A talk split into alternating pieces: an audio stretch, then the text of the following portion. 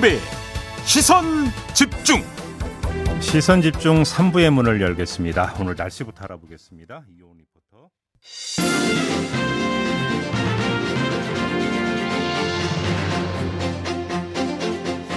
네, 매주 목요일에 만나는 슬기로울 정치 시간입니다. 민주당 선대위 정무실장을 맡고 있는 윤건영 의원과 함께합니다. 어서 오세요. 네, 구로울의 윤건영입니다. 어, 구로울을 강조를. 아니, 동네 주민이 꼭 이야기를 하라 그러시더라고요. 아, 지역구 그러니까 지역구 의원에겐 지역 주민이 아, 예, 맞습니다. 왕이시죠. 맞습니다. 네, 명을 따르셔야죠. 그럼. 네.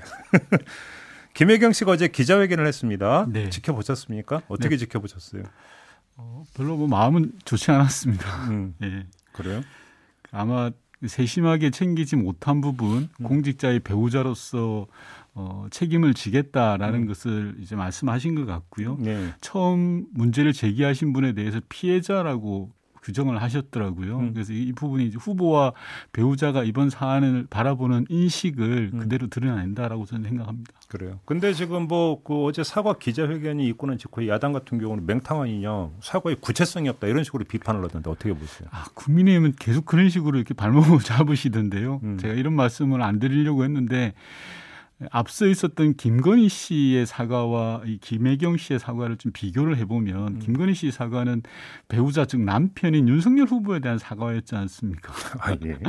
반면에 어제 있었던 김혜경 씨의 사과는 국민에 대한 사과이고요. 음, 음, 음. 그리고 김건희 씨는 사과를 하고도 즉 입장문 하나 읽고 바로 그냥 현장을 떠나버렸어요. 김혜경 씨는 남아서 기자들의 이러저러한 질문들에 대해서 음. 진심을 다해서 답변을 했습니다. 판단은 어, 국민들께서 하시겠지만 어느 쪽이 더 진정성 있는 사과인지 어떤 태도가 올바른 것인지 국민들께서 판단하시리라고 봅니다. 근데 이제 그렇게 두 개를 비교하셨으니까 그럼 추가 질문 하나만 드리면 비록 김건희 씨 명의가 아니라 그때 선대위 명의이긴 했지만 같은 시점에 제기됐던 허위 이력 의혹에 대해서 조목조목 그러니까 설명하는 어떤 자료는 돌렸잖아요. 예. 근데 지금 그 이거하고 비교하면 김혜경 씨 같은 경우는 그동안 제기됐던 의혹에 대해서 네. 뭐가 진실이고 뭐가 허위인지에 대한 설명은 전혀 없었다.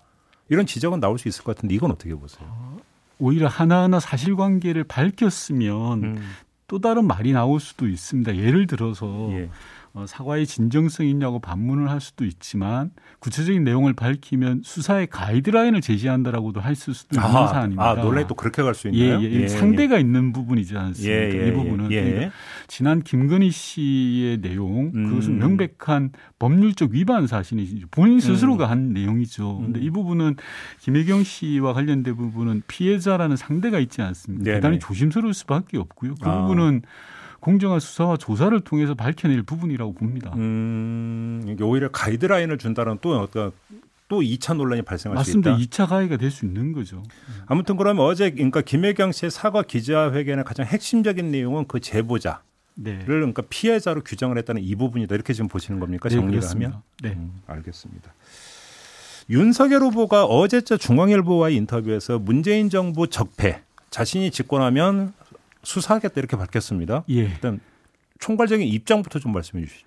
한마디로 공개적인 정치 보복 선언이라고 봅니다. 역대 대선에서 음. 유례가 없던 초유의 사건입니다. 음, 대선 후보가 죄도 없는 현직 대통령을 사실상 수사하겠다고 공언한 셈이지 음. 않습니까? 네네. 심지어 뭐가 잘못이 있는지 수사하겠다는 근거도 없고 이유도 없는 음. 무조건 수사를 하겠다라는 겁니다. 예. 지금은 죄가 없지만 윤석열 후보가 당선되면 없던 죄가 생기는 꼴이죠. 네. 그래서 윤석열 후보는 이명박근혜 대통령 시절에 있었던 적폐청산 수사와 비교해서 정치 보복이 아니라고 이야기를 하지 않습니까? 음. 제가 볼 땐 염치도 없고 신의도 없고 상식도 없는 음. 정말 망발이라고 저는 이야기를 하고 싶습니다. 오만함의 극치다라고 생각을 하는데요. 예. 지금 문재인 대통령이 어떤 의혹이 있는지 전혀 없지 않습니까? 음, 음. 그런데도 불구하고 어, 검찰 출신 대통령이 되면 대통령이 죄가 생기는 그런 형국이 됩니다. 음. 참 나쁜 대통령 잠깐만요. 그럼. 의원님께서 보시기에 어제 그거는 이제 표현이 정확하지 않은데 문재인 정부의 적폐 저는 그렇게 이해를 했는데 네. 여기에는 문재인 대통령까지 겨냥하고 있다고 보세요. 일 의원님은? 예를 들어서 월성 원전 수사와 관련해서는 음. 문재인 대통령의 이름이 세 번 등장하고요. 음. 대통령이라는 그 명칭이 음. 40여 차례나 등장하는 걸로 알고 있습니다. 그러니까 문재인 대통령까지 겨냥하고 있다. 네, 저는 그렇게 보고 있습니다. 그러면 어제 청와대 관계자가 불쾌하다라는 어떤 입장을 밝힌 것도 바로 그 점에 주목하고 있어서 그러니까 청와대가 입장을 밝힌 거로 해석을 하세요? 뭐그 부분은 해석의 영역이라 제가 뭐라고 말씀드릴 수는 없습니다만 당연한 거 아닐까 싶은데요. 어, 그렇게 보시는 거고. 지금 열심히 코로나 극복을 위해서 일하고 있는 대, 통령에 대해서 음. 적폐라고 규정하는 것 자체도 저는 온당치 않고요. 네네. 자기가 권력기관 즉 수사기관 검찰기관이 아직도 총수 수장인 걸로 저는 착각하는 거 아닌가 싶습니다. A 검사장을 거론했잖아요. 뭐 서울중앙지검장까지 언급을 하면서 이건 어떻게 그 읽으셨어요? 그 뭐 실명을 밝혀도 될 것 같은데요. 뭐, 뭐 다른 언론이 한동훈 검사장이라고 예, 예, 예. 다 보도를 했습니다. 한동훈 검사에 대해서 독립운동가의 비유를 하셨더라고요. 저는 윤석열 후보에게 대묻고 싶어요. 한동훈 검사가 독립운동가라면 검찰개혁을 바라는 국민들은 일본 제국주의자가 되는 겁니다. 그리고 검찰개혁을 추진했던 문재인 정부와 민주당 또한 마찬가지로 일본 제국주의자가 되는 거라고 생각합니다. 네. 현직 검사가 정치적 사안이 있을 때마다 입장을 내서 논란을 야기하고 음흠. 정치 한복판에 들어서 있는 그런 모습이 어떻게 독립운동가에 비견될 수 있는지 저는 음. 도저히 이해가 되시지 않고요. 네. 제가 볼 때 윤석열 후보는 여전히 대선 후보라기보다는 검찰주의자의 그 벽을 넘지 못하고 있는 거 음, 아닌가라는 생각이 들어요. 음. 모든 것이 음흠. 국민이 우선이 아니라 검찰이 우선인 듯한 느낌이 음, 듭니다. 음. 심지어 자기가 아직도 검찰의 수장인 듯한 그런 착각을 하시는 것 같고요. 음. 대선 후보가 이런 인식을 가지고 있으면 저는 대단히 위험하다라는 음. 생각이 듭니다. 왜냐하면 불균형하거든요. 우리 검사로서만의 시선으로 세상을 바라보고 국정을 바라볼 수밖에 없지 않습니까? 네네. 저는 국민 입장에서는 정말 위험한 인식이다라고 규정합니다. 아무튼 이게 어제 논란이 되니까 윤석열 후보는 문제될 게 없으면 불쾌할 일도 없지 않겠느냐. 어제 청와대 이제 불쾌한 어떤 신경을 표명하고 이런 식으로 맞받아쳤는데 이건 어떻게 평가를 하세요? 참 나쁜 대통령 후보라고 생각하고요. 예. 이게 그 서초동 법- 집회에 대해서도 무법천지 운운하면서 되게 비판을 많이 하셨더라고요. 음, 음. 검찰개혁 집회에 대해서도 민주주의에 대한 인식이 너무나도 저급한 거 아닌가라는 말씀을 조심스럽게 드리고 싶습니다. 자기 네. 사무실 앞에서 집회를 한다고 해서 음. 그런 식으로 표현한다는 것 자체가 음. 어, 민주주의 국가에서 집회와 표현의 자유는 헌법이 보장한 기본 권리거든요. 네. 그 자체를 모르지는 않을 텐데 음. 그런 말들을 소섬시 없이 한다라는 것은 전형적인 저는 극우주의자라고 생각합니다. 예를 들어서 청와대 앞에는 1년 365일 집회가 있습니다. 지금 코로나 상황이 아니었다면. 네네. 그럼 그, 그분들을 뭐라고 표현을 해야 됩니까? 음. 저는 윤석열 후보가 여전히 검찰의 틀을 벗어나고 있지 못하다. 검사다라는 말씀 좀 그러면 제가 이 질문을 드리고 싶었는데 왜 저런 발언을 했을까가 궁금했는데 그게 검찰주의자이기 때문에라고 해석을 하십니까? 어, 아마 정치적 복선과 정치적 계산도 저는 깔렸을 거라고 생각을 어떤 하는데요. 계산이라고 보세요? 네, 근데 이제까지의 윤석열 후보는 반 문재인이 핵심이었거든요. 본인의 컨텐츠라기보다는 문재인에 반대한다라는 것이 사실상 뭐 핵심 컨텐츠라고 생각하는데 음. 그반 문재인을 정치 보복 프레임으로 바꿔냈던 것 같습니다. 치환시켜서 음. 지지층을 결집하려고 하는 것 같아요. 그러니까 그래서. 정권 교체를 원하면서 윤석열 후보를 지지하지 않는 어떤 표가 좀 있다라는 여론조사가. 나오는데 이거를 흡수하기 위한 거라고 보십니까? 여론조사상으로 보면 음. 윤석열 후보의 지지층의 강도가 약하다라고 하지 않습니까? 음, 음, 음. 그래서 그런 부분들을 선거 앞두고 한 달여 앞둔 일종의 그런 계산이 깔려 있는 정치적 이익을 계산한 그런 수가 아닌가 싶습니다. 그러면 그렇게 계산을 했다고 치고 근데 그 계산이 먹혀들 거냐 안 먹혀들 거냐라는 또 뭔가 진단이 필요한 것 같은데 어떻게 전망하십니까?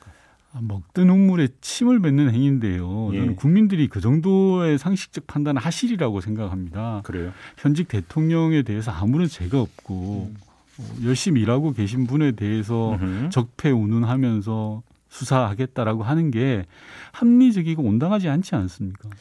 인터뷰 관련 발언 이건 뭐 아마 다른 자리에서 했던 발언 같은데 이런 말도 했습니다. 이 정부는 그러니까 문재인 정부는 김대중 노무현 정부 계승자라고 하는데 사기라고 생각한다. 네.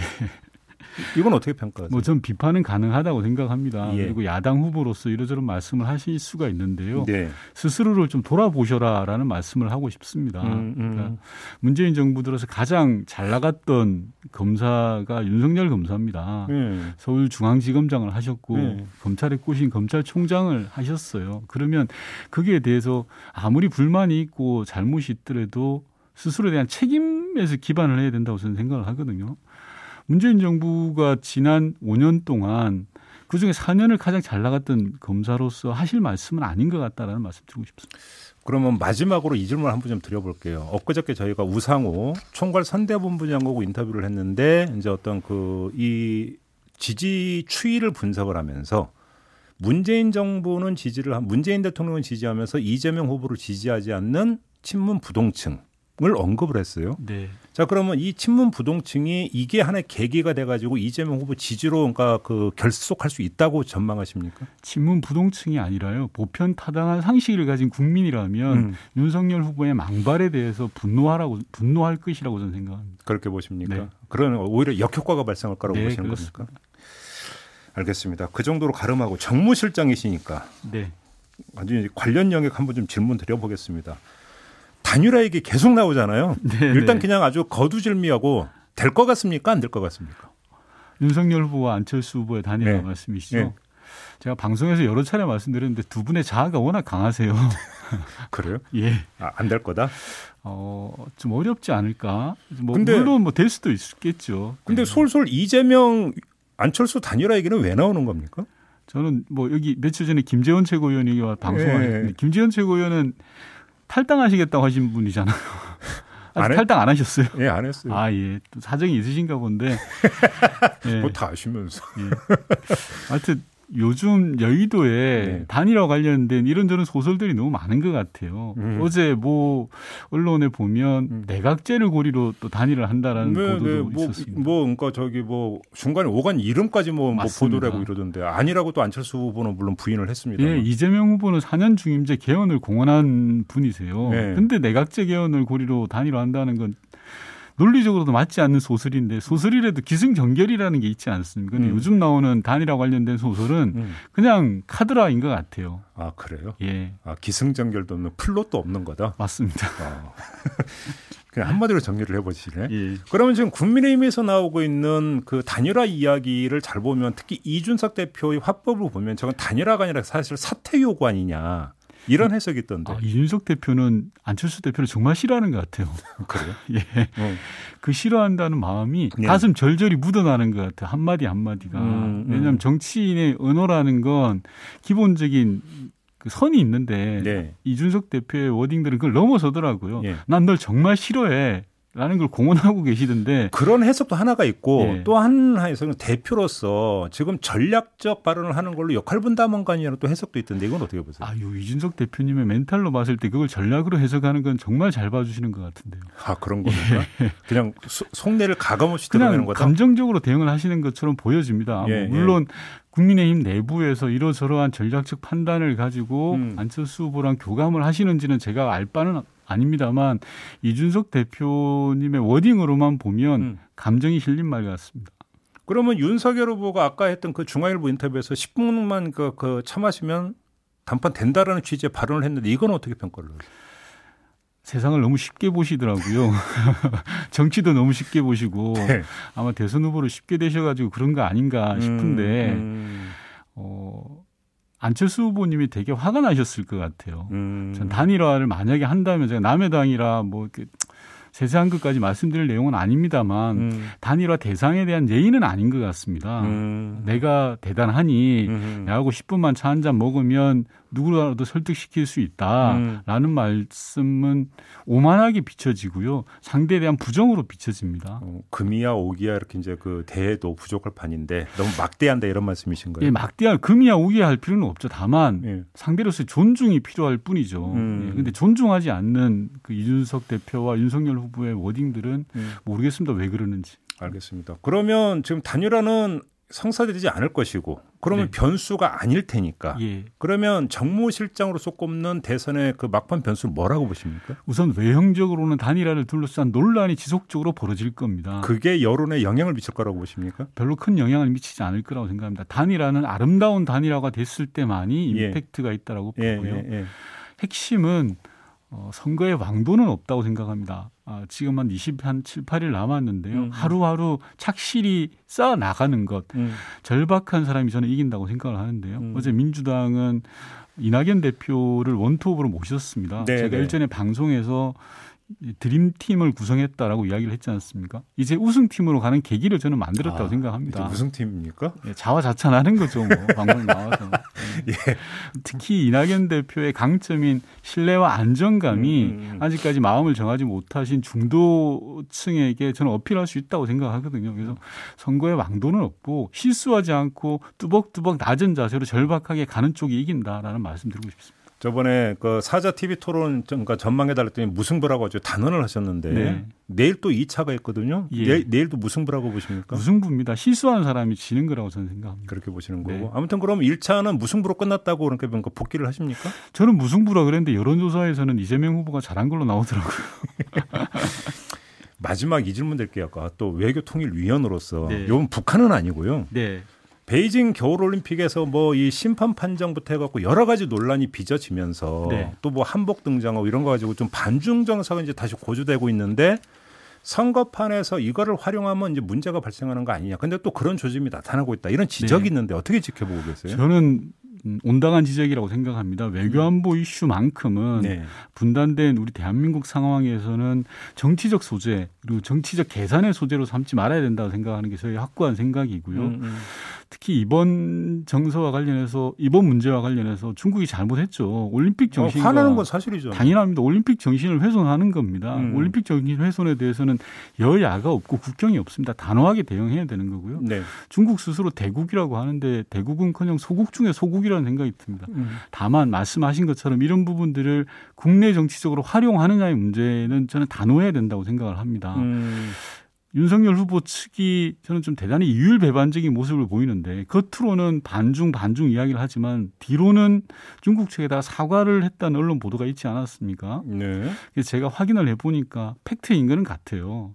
아, 자신 있게 지금 하시는 말 확인을 어떻게 하셨는지 혹시 밝혀주시면 그 뭐 이제 예, 뭐, 말씀을 하신 언론에 보도가 된 출처를 따라서 가봤더니 그런 것 같은데 복수의 관계자가 들었다라는 거고요. 네. 다만 이 부분이 외교적인 여러 마찰과 국익에 손상을 미칠까봐 음. 그런 내용들을 구체적으로 바- 밝히지 못하겠다라는 말씀을 하시겠더라고요. 음. 그래서 대단히 좀 당당하지 못하죠. 겉으로는 중국에 대해서 막 험한 말들을 쏟아내시다가 음. 뒤로는 사과하는 모습이 좀, 좀 온당치 않다고 생각합니다. 시간이 다 돼서 짧게 그럼 어제 그러니까 그 주한 중국 대사관에서 입장 나온 거 보셨죠? 그- 그러니까 정치권에 대해서 무슨 뭐 경고성 그 입장이라고 해야 됩니까? 이걸 밝힌 걸 어떻게 평가를 하세요? 그것 또한 저는 제가 조금 전에 말씀드린 처럼 대국답지 못하다는 생각이 음, 듭니다. 음. 스포츠를 이야기했는데 왜 정치를 이야기하는지 모르겠습니다. 그러니까요. 네. 가는 보는 방향이 다른 것 같습니다. 그 이제 민간의 영역에 이제 맡기면 되는 거 아니냐? 네, 네. 정치권은 나서지 말라 이런 말씀이십니까? 정리라면? 아, 정치권도 이야기해야죠. 정치권도 우리 저 운동 좋아합니다. 네. 스포츠 좋아하고 쇼트트랙 어제 금메달 딴거 보고 대단히 좋아하고 음. 같이 호흡하고 같이 공감대 갖는 거고 음. 규탄하는 것은 할 수 있다고 생각합니다. 다만 정치적 이익으로 그걸 고려해서는 안 된다는 유불리로 접근하지 예. 말라. 알겠습니다. 자 이렇게 마무리할게요. 민주당 윤건영 의원과 함께했습니다. 고맙습니다. 네. 세상을 바로 보는 또렷하고 날카로운 시선. 믿고 듣는 진품 시사. 김종배의 시선 집중.